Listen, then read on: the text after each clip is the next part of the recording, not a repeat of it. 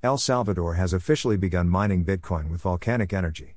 Chivo, the national Bitcoin wallet, has had over 2.7 million downloads within a month of its inception. IT has also surpassed a million dollars per day in remittances from locals. El Salvador's president, Nayib Bukele, recently announced that the country has begun mining Bitcoin with volcanic energy. The testing and installation procedure is still ongoing, according to President Bukele, but the country has officially begun mining Bitcoin. Clean Bitcoin mining was one of President Bukele's other major aims, which he declared in June, around the same time that the country's Congress approved BTC as legal cash. However, BTC's volcanic mining growth ambitions were eclipsed by the debate and publicity around it.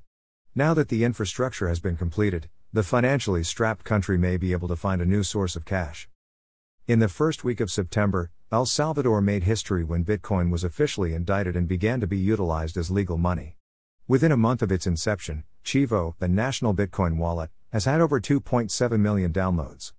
Bitcoin remittances in the state have also surpassed a million dollars per day, indicating that, despite the country's media criticism and protests, BTC is gaining traction among locals. El Salvador might become a Bitcoin mining hub as a result of the Chinese crypto ban and the growing need for clean Bitcoin mining. With Kazakhstan considering a temporary restriction due to a power outage, El Salvador can take advantage of the situation and recruit new miners. The BTC that is mined can subsequently be utilized for the benefit of the state.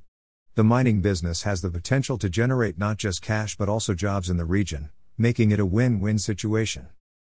El Salvador has not only made Bitcoin legal money in the country alongside the US dollar, but it has also begun buying Bitcoin dips and now has over 400 BTC in its treasury. The president stated that they intend to purchase more BTC in the future.